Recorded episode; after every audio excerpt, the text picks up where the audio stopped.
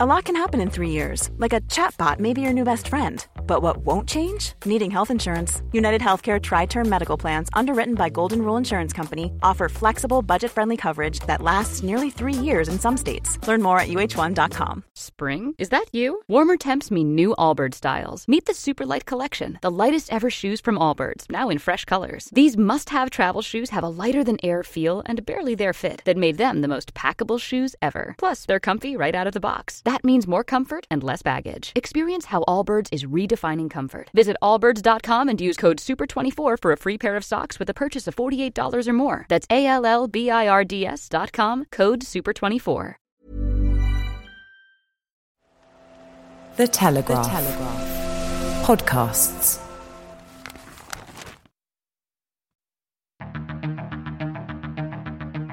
I'm Dom Nicholls, and this is Ukraine the latest. Today, we hear from our reporter in Kiev about the latest air attack on Ukraine, which, according to authorities in the city, saw six so called unstoppable hypersonic missiles and all other incoming munitions and drones shot down. Bravery takes you through the most unimaginable hardships to finally reward you with victory this hideous and barbaric venture of Vladimir Putin must end in failure.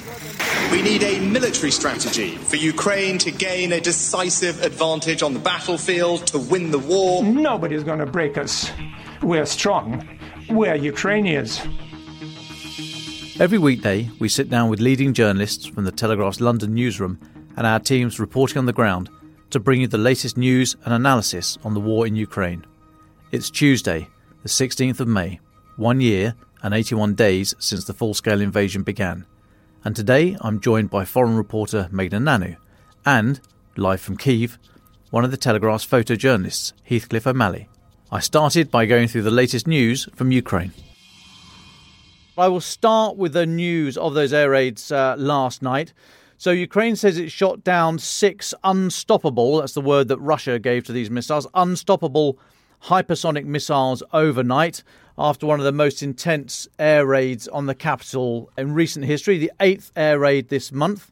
So, Yuri Ihnat, who's Ukraine's Air Force spokesman, said Kiev was targeted with six Kinzhal missiles launched from MiG 31K aircraft. There were nine cruise missiles fired from ships in the Black Sea, and three land based S 400 cruise missiles also targeted the capital. So Mr. Ihnat said 18 missiles of various types were intercepted and shot down. There were some drones as well. He said uh, it was exceptional in its density, the maximum number of attack missiles in the shortest period of time. Oh, sorry, that was Sergei Popko, the head of Kiev's uh, military administration. That was on Telegram. But uh, Defense Minister Alexei Reznikov, he's been speaking this morning on Twitter. He said another unbelievable success for the Ukrainian Air Forces. Last night, our Sky Defenders shot down six Russian hypersonic Kinzhal missiles and 12 other missiles. And later on this morning, Ukrainian MOD said that all targets were shot down. So, what we think happened, what we think was launched. We think there were six Kinzhal, so the hypersonic missiles. Like I say, Russia said they were un, un, they were unstoppable. Um, nine Kalibr cruise missiles, six Shahed 136 drones. These are the Iranian supplied um, well, kamikaze drones, but you know, people don't like the term kamikaze, but one way attack drones sounds a bit clunky. And three S 400 ballistic missiles, as well as some other, other reconnaissance drones, the Orlan 10 being amongst them. Now, Ukrainian officials reported that debris fell across the city, as you'd expect from these things being hit in the sky. Three people so far reported injured, no deaths reported yet. Kiev Mayor Vitaly Klitschko said falling debris had hit several cars, set a lot on fire, damaged a building in the west of the capital. And at the same time, air defense systems also hit drones, uh, which I think probably come from the total number, but a drone drone attack south of Boryspil. So this is uh, basically a suburb, or it's a separate town, but it's it's five k's southeast of Kiev itself. Now, Russia claims that it destroyed a Ukrainian Patriot air defense system using one of the Kinzhal missiles. And on social media, you'll see it on our website and it'll be elsewhere as well. There are certainly images of an explosion at ground level, but it's a photograph. Heathcliff will be able to help us out here. But so, you know, I can't tell if it's the if it's the launch of a missile, the sort of bloom, that brief bloom you get from the, the missile blasting off, or if it's something something landing there and destroying everything. So that's not clear, but it is at odds with the Ukrainian MOD statement saying that everything was shot down. They're unlikely to have said that if there's news coming out later of, oh no, we've we've had actually had one of our air defense batteries destroyed. But also, you should bear in mind that each battery, and I think Ukraine have three at the moment. They've been promised more, but I think they've got three in the country at the moment. But each battery, uh, which consists of a radar, a control station, and the actual launch tubes, they're all separated. They're spread out just so that they can withstand an attack. You don't want everything to be in one site so that it can be destroyed. So, so they will be spread out. So even if this is a blast on the Patriot, we don't know if it's the launch site, the radar, or the um, or the control station. But I have to say, I, I kind of doubt Russia's version there because, well, because I doubt everything they say, basically. But that's the news as we've got it. Heathcliff, you're joining us live from Kiev. Be very interested to hear your thoughts. Thank you for joining us. Uh, thank you. You were with Roland last week down in the Donbass region. You're back now in Kiev for another for for a little time. We won't talk about dates when you're coming out and all the rest of it, but be uh, fascinated to hear your thoughts last night. What did you hear, and what's the mood in the city this morning? Last night, I mean, we all have these apps here on our phones which um, tell us when there's an air raid. My phone has the habit of switching the volume off on its own, and so instead, I got woken up by the explosions, and I've never heard anything like it really in you know, I mean, with artillery it's different, but it was a very noisy night and the hotel shook. I heard over a dozen explosions, and but you couldn't see when I looked out of the window. First of all, to see what was going on, you, you know, I could see what looked like flares falling, but I, I think those might have been the debris from the the rockets. But you have to be careful in terms of pictures here because people have got become unstuck before where they've taken a picture you know you, you don't want to give away the location of the air defence so you do have to be careful at the same time but what i saw last night didn't really make a picture there was lots of smoke drifting around afterwards from from the um, from the launches of the air defence but yeah it was i wouldn't it was a little bit scary i mean it wasn't terrifying but it was a little bit scary i mean it's a big city you um you'd have to be very unlucky. You know, sadly, last night it does sound like three people are injured. Um, I think debris fell on the fell on the zoo. I saw some pictures of some buses that were destroyed, and I, and I saw this video of the alleged drone of the alleged um, Patriot strike. But it's very difficult to know. I mean, at the end of the video, it looked like there could have been some sort of secondary explosions of stuff sort of flying, fanning out in you know in different directions. But it's it's very difficult to say, and I just can't imagine the Ukrainians would confirm or deny whether that did happen. And even if it did, the Patriots have done an incredible job as of late in defending the city. And sometimes things do get destroyed and lost. So if it if it is true, then you know that it happens. But let's fingers crossed it didn't. Yeah, I mean we've made that point a number of times on the pod that that that that is what happens in war. And the more stuff that is gifted and sent to Ukraine, I mean, these things are going to turn up. We've seen images of British and American armored vehicles that have been destroyed. I mean, we should we need to get used to this. This is going to happen. We're going to see some of our amazing tanks and, and all the rest of it. This is this is this is what happens when you fling heavy metal around the place. So we shouldn't worry about that. I mean, that, that you know, they're expensive. We should worry about the people operating them. But um, you know, this is this is going to happen. What's the mood in the city this morning? Um, Heathcliff? Have people have gone back to work? I mean, any any more air raid sirens since? No, well, there, there was a second air raid siren, which meant I had to stay up later than planned. I thought, right, you know, I can get back to bed now at about half past four, and then the alarm went off again almost immediately. So, um, but then this morning, yeah, everyone's back to normal. The, the people of Kiev have they've they've learnt to live with it. You know, I was talking to some people this morning and you know chatting about it, and you know they were just talking about how you know how frightening frightening it is. They just have to get on with life, and you learn pretty quickly um, that you've you've got to get some sleep and and deal with it and and carry on and you know, yesterday I was out walking about and people are enjoying the sunshine. It's been blazingly hot here and sunny. Today it's very overcast, but um, still incredibly warm.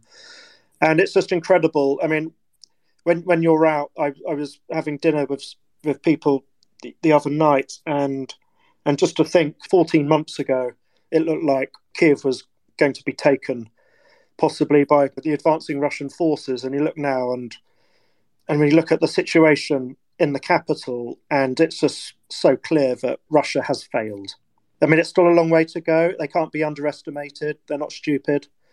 But I think, as far as their special operation is concerned, it has failed. It's just a matter of when now they decide to accept that fact.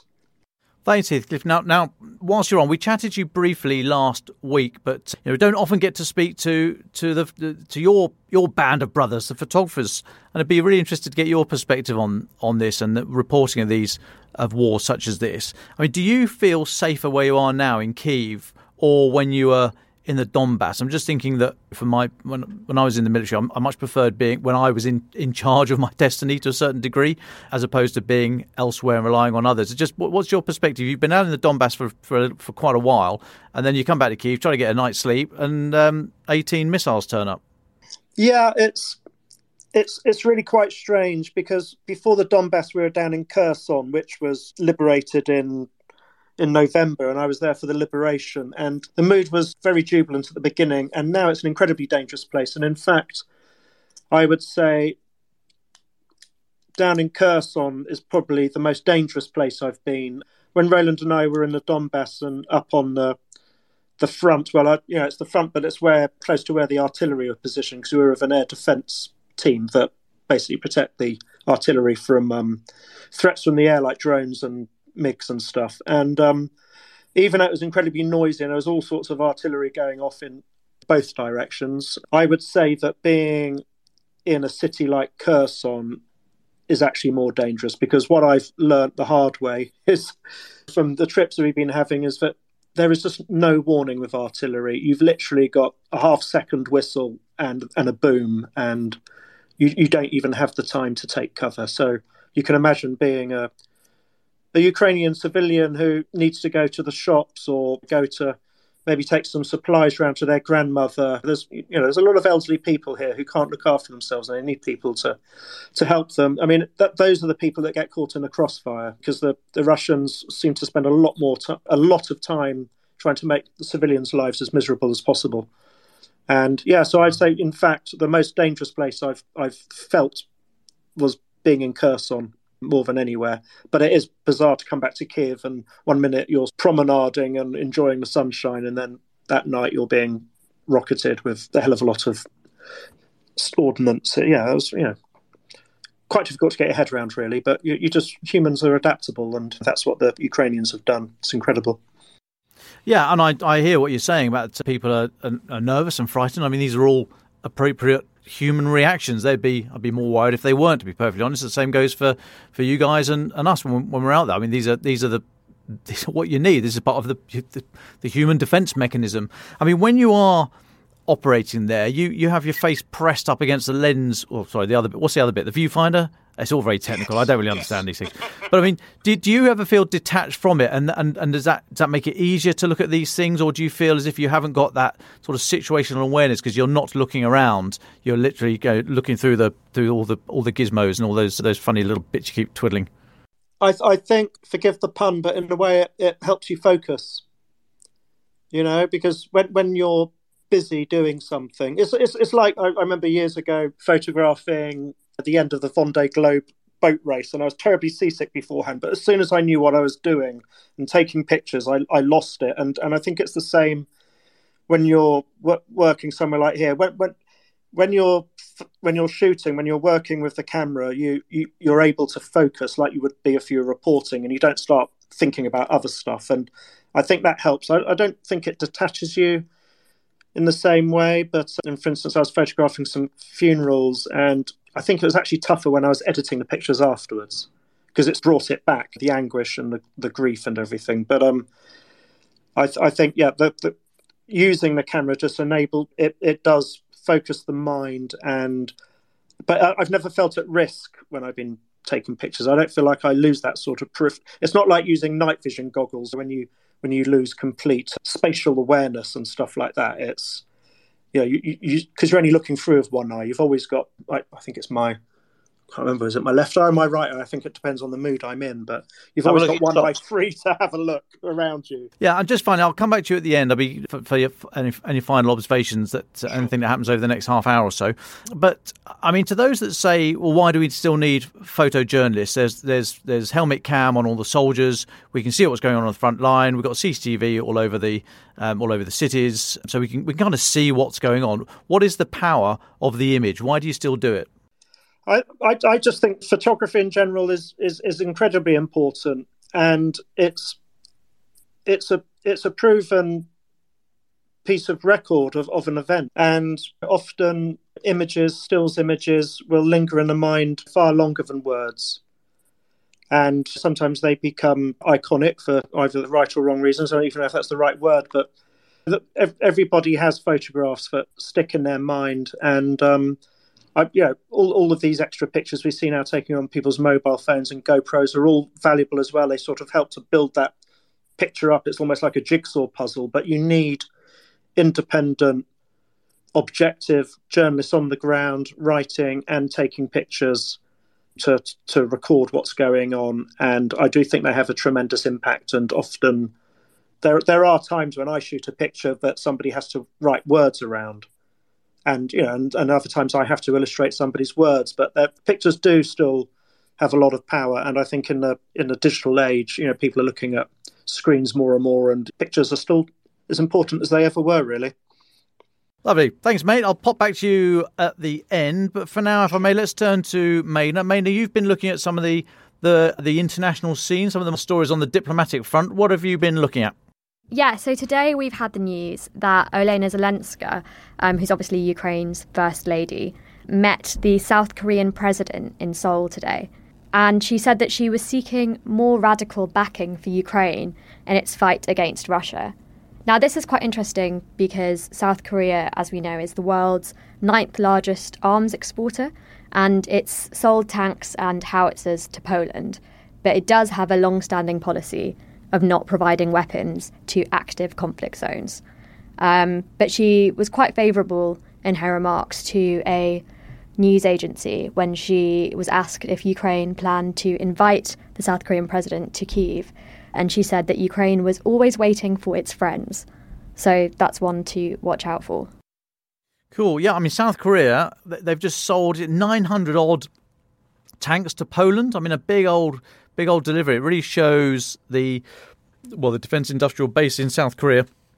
And also the heft, this the, security heft of, of Poland. There is a, I mean, subject for another day probably, but I do feel the the centre of gravity of kind of hard power in Europe. If you take away the United States for a start, but, but the hard power in, in NATO shifting shifting east uh, towards the towards Poland and um, uh, Baltic Nordic states. Anyway, that's me musing. We'll we will chat again. Um, what else, Megan? Are you looking elsewhere? Were you a couple of other stories? Yeah. So, well, speaking about Poland, China's special Ukraine envoy is going to visit Poland. It's going to visit Warsaw on Friday, and that's following a two-day trip to Kiev. So, I think they're currently in Ukraine. But just generally, that's quite interesting because China has said that the aim of this tour which is seeing it visit Ukraine, Poland, and are they also visiting some somewhere else in Europe? I think. And they said the aim of the tour is to communicate with all parties on the political settlement of the Ukrainian crisis. So that's that's just quite interesting because obviously Zelensky previously had a phone call with Xi Jinping towards the end of April. So it's just an interesting one to watch out for.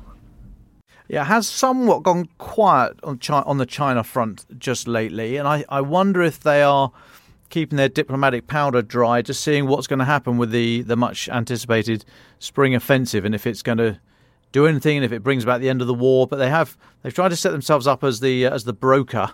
But uh, yes, the last last few weeks, not an awful lot has been going on there. Like I say, I think they're probably waiting waiting to see. Is that it? Made anything else from you, or um, or should I move move on? There's just one final update from South Africa. So, Cyril Ramaphosa, who's the South African president, he said that a group of six African leaders are planning to travel to Russia and Ukraine as soon as possible to help find a resolution to the devastating conflict between the two countries. And he said that he's spoken to both Putin and Zelensky, and they've agreed to receive a group of leaders to discuss their potential peace plan. But he does say, which is quite important, that whether that will succeed or not is going to depend on the discussion that will be held. So yeah, that's that's just following on from I guess what we've heard previously about Ramaphosa.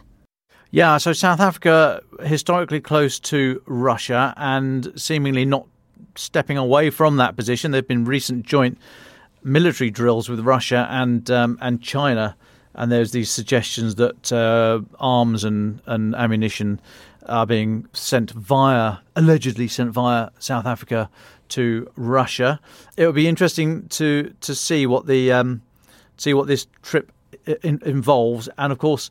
Putin has been sanctioned by the International Criminal Court. If he goes to the, the this uh, to the meeting in South Africa, then then they should, by rights, arrest him. There's now talk that actually Putin will attend by video link to get around that. But no, South Africa, an interesting one. We do we do um, touch base there every now and again. We've got to keep our eye on that and the the impact, the diplomatic clout that, that Russia has around the rest of the world particularly thinking about the UN General Assembly, where every nation gets one vote. That is, there's very different experiences of this war and what it means elsewhere around the world, in, the, in much of what's called the global South or Latin America, South America, etc., etc. So, yeah, we do need to keep tabs on Russian diplomatic activity as far as South Africa is concerned. Um, yesterday, it was a busy day, busy day yesterday, so I didn't have time to bring everyone up to date on the latest announcement about arms gifting from Germany. So the new German military aid package for Ukraine. This is the biggest one yet. This was announced late last week when President Zelensky was on his whirlwind European tour. and stopped off in Germany. So the biggest one yet from Germany, 2.7 billion euro. And on Saturday, German Defence Minister Boris Pistorius said that Berlin wanted to show, quote, that Germany is serious in its support for Ukraine. Germany will provide all the help it can as long as it takes. I mean, fairly again, fairly punchy comments there from Mr. Pistorius. He's traditionally been a bit more um, hard over with his comments than um, than Gerhard Schroeder. Uh, than oh god, hang on, I'm having a right old brain moment. Anyway, you know the bloke who runs Germany.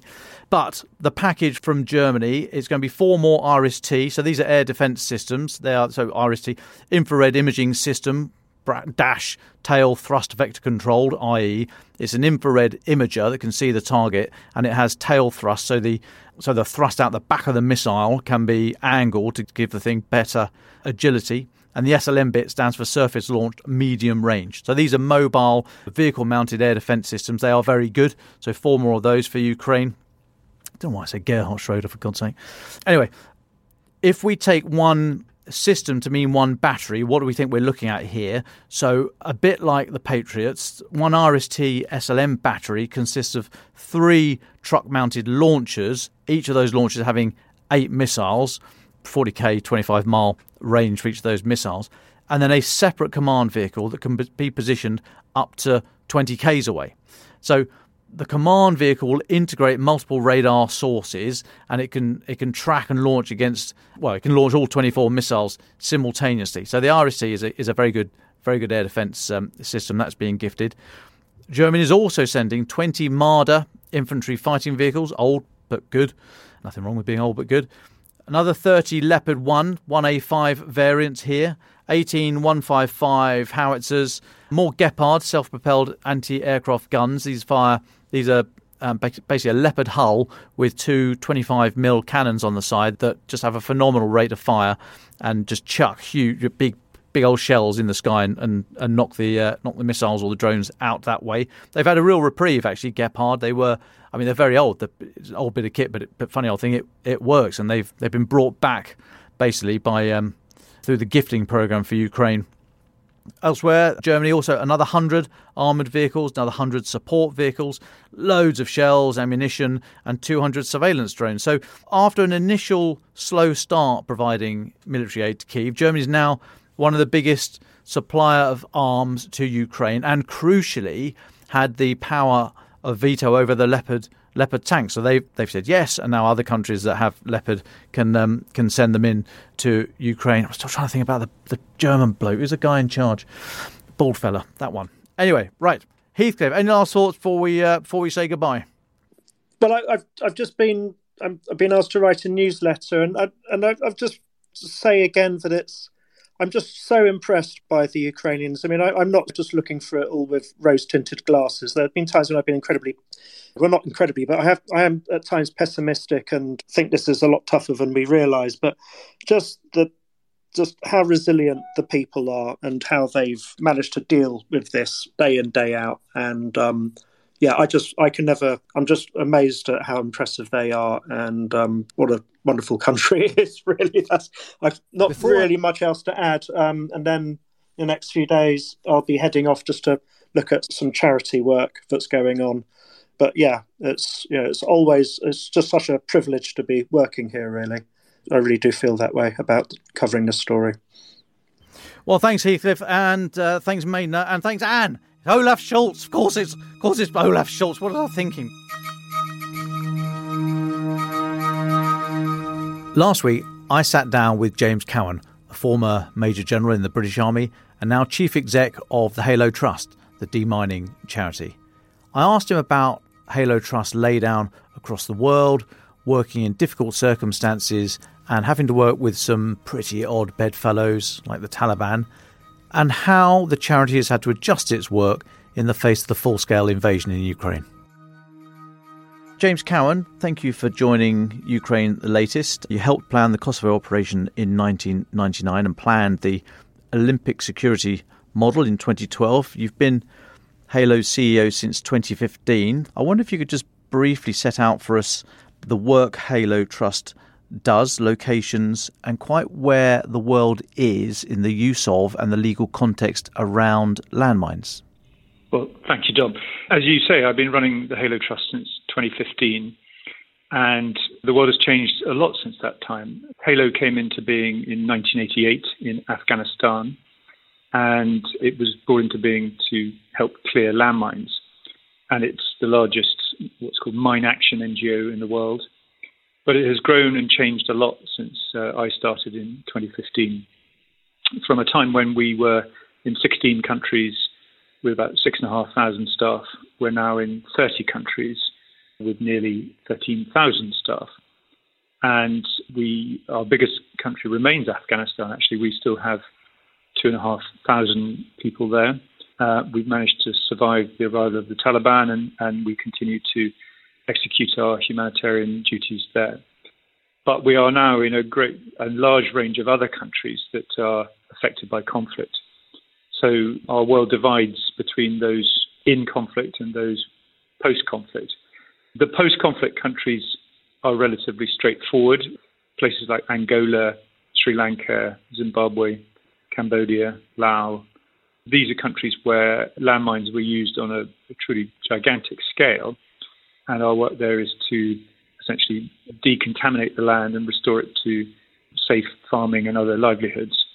And we can get on with that. And the, the purity of our work is that there will be a time when those countries are completely landmine free. We've already got Mozambique to the point where there are no more landmines. But in these new countries, which are in conflict, the Halo Trust has changed, and we are evolving from being what you might call a mine action NGO into what I would call a conflict action NGO because we not, now not only clear landmines, we clear IEDs. We put a lot of work into uh, our IED clearance techniques, and we are doing that all across Afghanistan at the moment in places that were previously, ironically, unreachable. We can now get into all of Helmand, all, all, all the areas around Kandahar, and we have a very considerable amount of growth in those areas. But we're in other countries like Libya, we're in Syria, we're in Iraq, we're in Yemen, we're in Somalia. And these countries are very difficult to operate in, but nevertheless, we need to be there. And our work is not just about landmine and IED clearance, it's about the removal of all sorts of explosive contamination, the control of small arms, armed violence reduction, ammunition stockpile management. And the reason why people like our work is because it has uh, not only a humanitarian benefit, but it has a stabilization benefit. For instance, the British Foreign Office, we work to the Mines and Migration Department. So there's a, a connection there between addressing conflict and instability and the current migration crisis. So different countries want different things from us. The United States is very keen on stabilization. Norway is very keen on humanitarian support.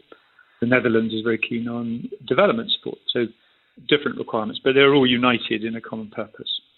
So that's what we're doing, which brings us to Ukraine. And maybe I should pause there before we go on to, I know, the subject you want to talk about this morning, namely Ukraine.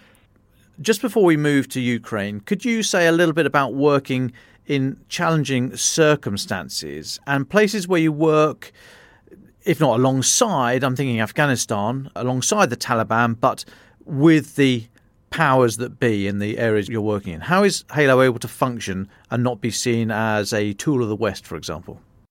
The very important aspect of landmine clearance is it is a universally recognized good. And people want to see these devices gone. And the Taliban is no exception to that. People have criticisms to make of the Taliban, but they have achieved stability. And it is now possible to transit all parts of Afghanistan in safety. And they are very committed to the removal of the residual landmine and IED threat, and indeed the remaining NATO munition stockpiles. So they've given us permission to work really across the country. And I found myself in the strange position of being uh, the former commander of Task Force Helmand. Yet I went out last June and had high level meetings with the Taliban. I met one minister who'd been in Guantanamo Bay, another minister who was the brother of Mullah Omar, and I met the commander effectively of the Taliban military, the governor of Kandahar. And, you know, these are men who might have had good reason not to like someone like me. But I think what I liked was that they were pragmatists and that they appeared to want to do right by their country. And they could see that Halo was there not as a, a political campaigning charity, but as a, a charity that gets on and does its work without a political bias. So I think that is the reason why we can do this work. And ultimately, we're not there for us, we're not there for the Taliban, we're there for the people of Afghanistan, the women and children and innocent civilians who are killed by these devices. I'll move to Ukraine now. I think you've been there for seven years. Can you tell us about your work there, your laydown across the country, and how Halo is able to continue work and the areas you are in since the launch of the full scale invasion last year? Yep. So the Halo Trust set up its program in Ukraine in 2015 in other words, a few months after the end of the 2014 conflict. And we were working down in the Donbass. We had about 430 staff from the south in Mariupol up to uh, the north, just south of Kharkiv. Our center of operations was around Kramatorsk, i.e., just to the west of the present fighting around Bakhmut. And we were essentially clearing up the landmines and other unexploded ordnance of the 2014 war. When it became apparent that the invasion was looming, my view was that the Russians would likely succeed and that we should put the program on ice and prepare effectively for Ukraine to be overrun. Thankfully, I was wrong, and quite quickly we were able to see that Ukraine was going to survive, and we were able to reconstitute the program. We did have some members of our staff overrun in Mariupol, and others were trapped behind Russian lines in more rural areas of the Donbass. But we were able to pull back and essentially have a rally point at Vinnytsia. And of the original 430 staff, we were able to recover some 200. Some, of course, also of, of our men of fighting age have been mobilized into the Ukrainian army. But from that low point of around 200, we then rebuilt the program around Kiev this time, so not in the Donbass. And we've now, through the excellent support we've had from international donors, rebuilt the program to 700 staff. And we have plans to grow to 1,200 staff. We are now operating not just around Kiev, but Chernihiv, Sumy, Kharkiv, and Mykolaiv. And we are essentially envisioning an operation that will grow in accordance with the Ukrainian capacity to liberate areas. So the way to think about this is less about sort of Berlin 1945, i.e., waiting until the moment of the end of the war. Think of it less like that than perhaps Italy 1943, in which a country is gradually liberated. And as each new area falls into Ukrainian hands, so we will be able to follow up to clear it. And there is a huge task ahead of which I can elaborate in a minute.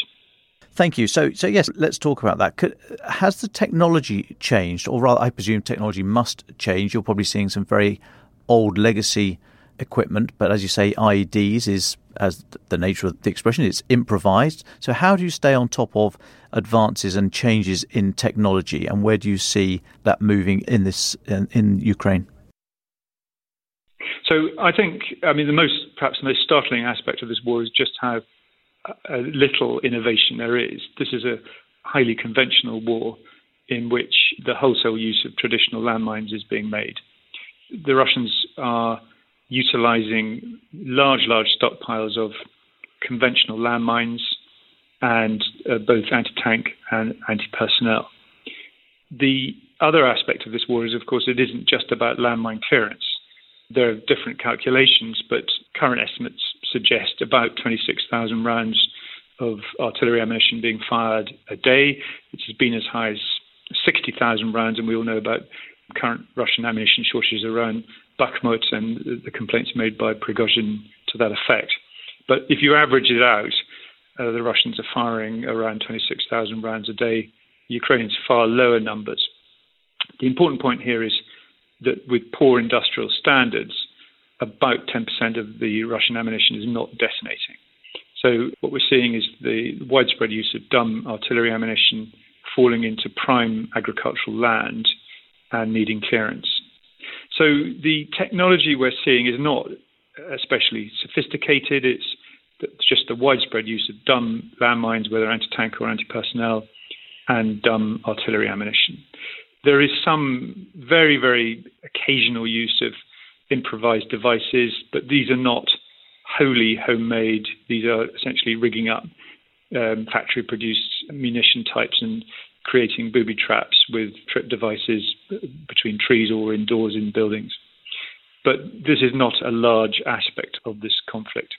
The thing to, to bear in mind is the sheer scale of entrenchment, wiring, and landmine laying currently being conducted by the Russians. They are anticipating, obviously, the Ukrainian counteroffensive. With the exception of Bakhmut and various other small areas, they've gone on to the defensive, and they are entrenching and laying landmines on a, a gigantic scale, a scale not seen in any previous Halo operation. We work on the basis of one day's fighting equaling one month's clearance. I'm not sure that rule of thumb really holds good in this circumstance, but it does give you some sense of how long this is going to take to clear. And what's absolutely vital here is the amount of land, uh, prime agricultural land, that is currently denied to Ukraine. There is a, you know, a huge need to get that land back into economic productive use. And so the technology we're employing is moving from hands and knees humanitarian demining by human deminers into the wholesale investment in mechanized capacity to ensure that we can clear prime agricultural land as quickly as possible. And the Russian operation, as you say, I mean, which I presume must be the biggest mining operation in Europe since the Second World War. I can't think it's anything like the scale of the Balkans wars. It must have been must be eclipsed in Ukraine. Are they doing it professionally? Are they marking maps? Are they sharing that information with you? Do you have, do you speak to Russians at all? Russian forces, the Wagner Group at all? Any other any other private military companies? Is there any interaction at all, such you know where these things are being laid? Well, let's. You asked earlier, and I didn't really answer the question, but let me take the legal basis for this. So, the legal basis for the use of landmines is set out within the Ottawa Landmine Ban Convention.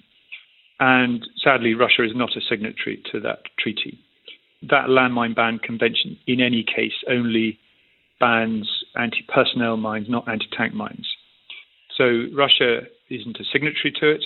Ukraine is a signatory and it is abiding by the anti personnel landmine ban, but it is allowed to have anti tank mines. Under the terms of the Geneva Convention, they are required, both sides, to map minefields, uh, to mark them, visually and to share that information. But we are not in receipt of such information from the Russians, and given the present nature of the conflict, I don't expect to be. So, one of the vital roles that the Halo Trust plays is survey. Um, what we have to our advantage is this is really the first open source war ever fought, and we're in a position to use social media data to identify community awareness of minefields, and that has provided us with a, an extraordinary level of detail that we've never previously had. But it has a flaw. It requires the community still to be present, and of course, in many of the most contested areas of the Donbass, communities have fled and these lands have become very depopulated. So the community reporting of mines is not as good as it should be in, in, uh, in and along the Donbass. However, it is excellent around Kiev. The, the second way of, of conducting the survey is through open source satellite data, and we are beginning to build a pretty clear picture of the extent of the Russian minefield defenses. There are other resources available to us the use of artillery, particularly once the land dries out, tends to cause an immediate fire. And the same satellite technology that allows, for instance, uh, US park authorities to monitor summer fires uh, in, in, in areas of California and the like can be used immediately to identify fires caused by artillery ammunition. So we're using all this data to map out the level of contamination, and we believe that this is a, a scale of contamination that dwarfs anything we have seen in Afghanistan or in Cambodia or in Angola. It will be a, truly a generational task to complete the clearance of Ukraine. So, yeah, so not seen since Second World War, I presume. It, globally, I'm trying to think of another conflict on this Correct. scale, not the um, Iran-Iraq war. so the big unresolved landmine problems are obviously the DMZ between North and South Korea, and the Iran-Iraq border um, still has you know massive numbers of landmines. The border between Thailand and Cambodia was mined extensively by the Vietnamese and by the Khmer Rouge, and that's still a huge landmine barrier. So there are there are big landmine barriers out there. Even you know the Rhodesian one on the border with Mozambique is still extant in, in Zimbabwe and is being cleared, but none of these come anything like the scale of what we're seeing in Ukraine. And does Halo Trust ever feel itself under pressure from governments to help? I mean, you, you say you are you're surveying through various means where these landmines are being laid. I'm sure the Ukrainian government and Western nations are also looking looking at that. But even if they've got information themselves, they would always look to to check that information. Do, do you find yourself being asked for favours or information, and does that put you in a difficult political position? So our humanitarian duty is to share and to be transparent. So if we're asked for data which has, we believe has humanitarian value, we will share it with the United Nations. We've not been asked by the Ukrainians for that information. I think they're perfectly capable of identifying it for themselves.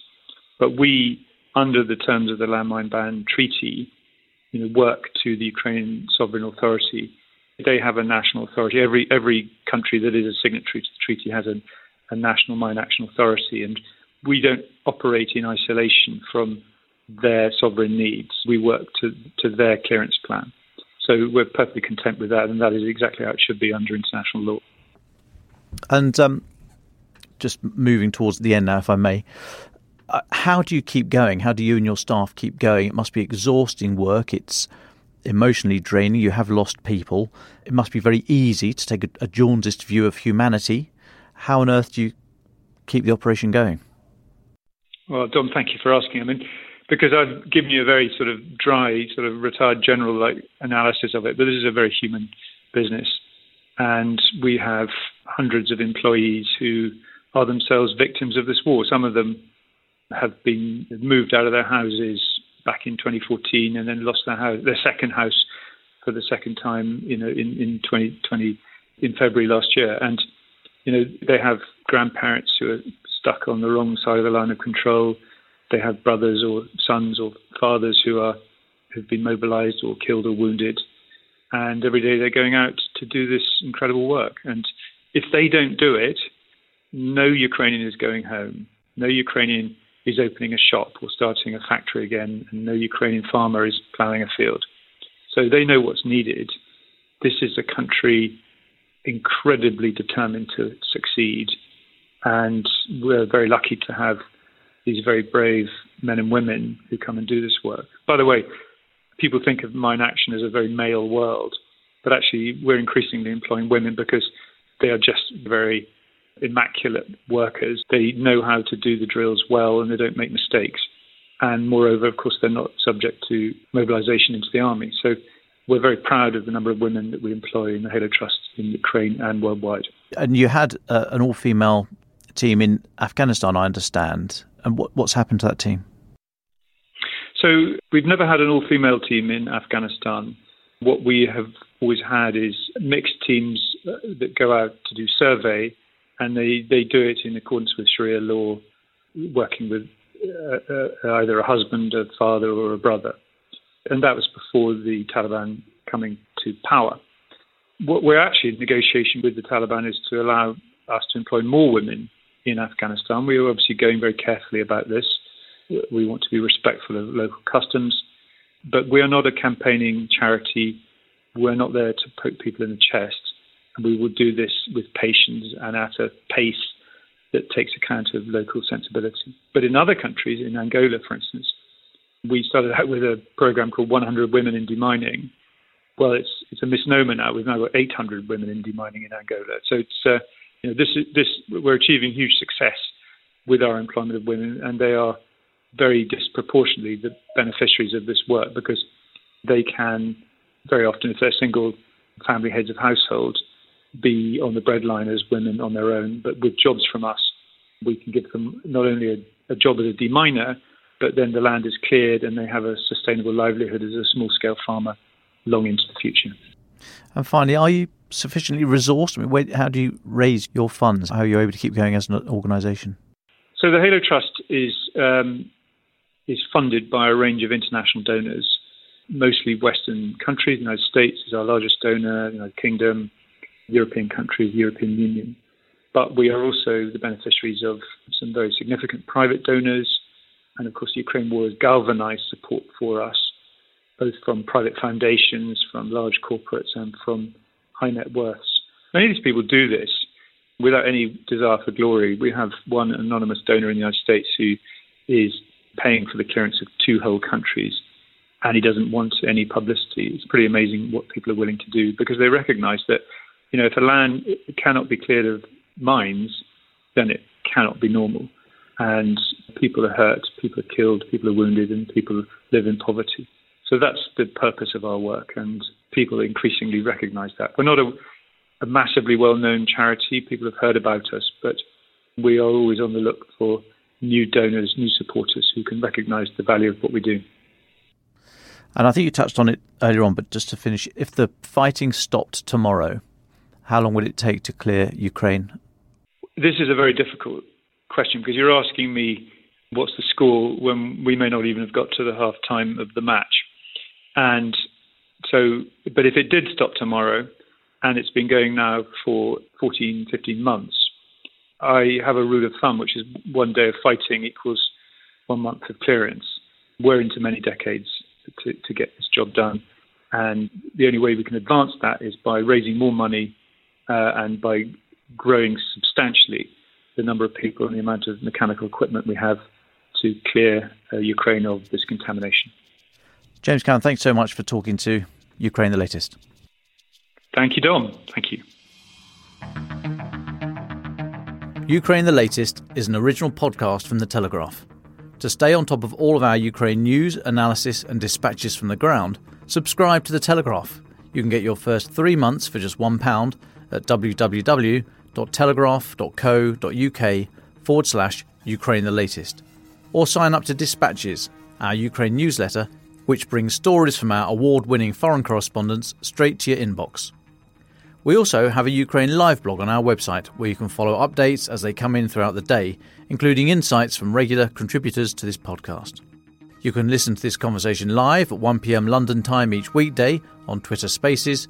Follow The Telegraph on Twitter so you don't miss it. To our listeners on YouTube, please note that due to issues beyond our control, there is sometimes a delay between broadcast and upload. So if you want to hear Ukraine the latest as soon as it is released, do refer to podcast apps. If you enjoyed this podcast, please consider following Ukraine the latest on your preferred podcast app. And if you have a moment, leave a review, as it helps others find the show. You can always get in touch directly to ask questions or give comments by emailing ukrainepod at telegraph.co.uk we do read every message. You can also contact us directly on Twitter. You can find our Twitter handles in the description for this episode. As ever, we are especially interested to hear where you are listening from around the world. Ukraine the Latest is produced by Louisa Wells and Giles Gear. And today on Twitter, Emily Hill.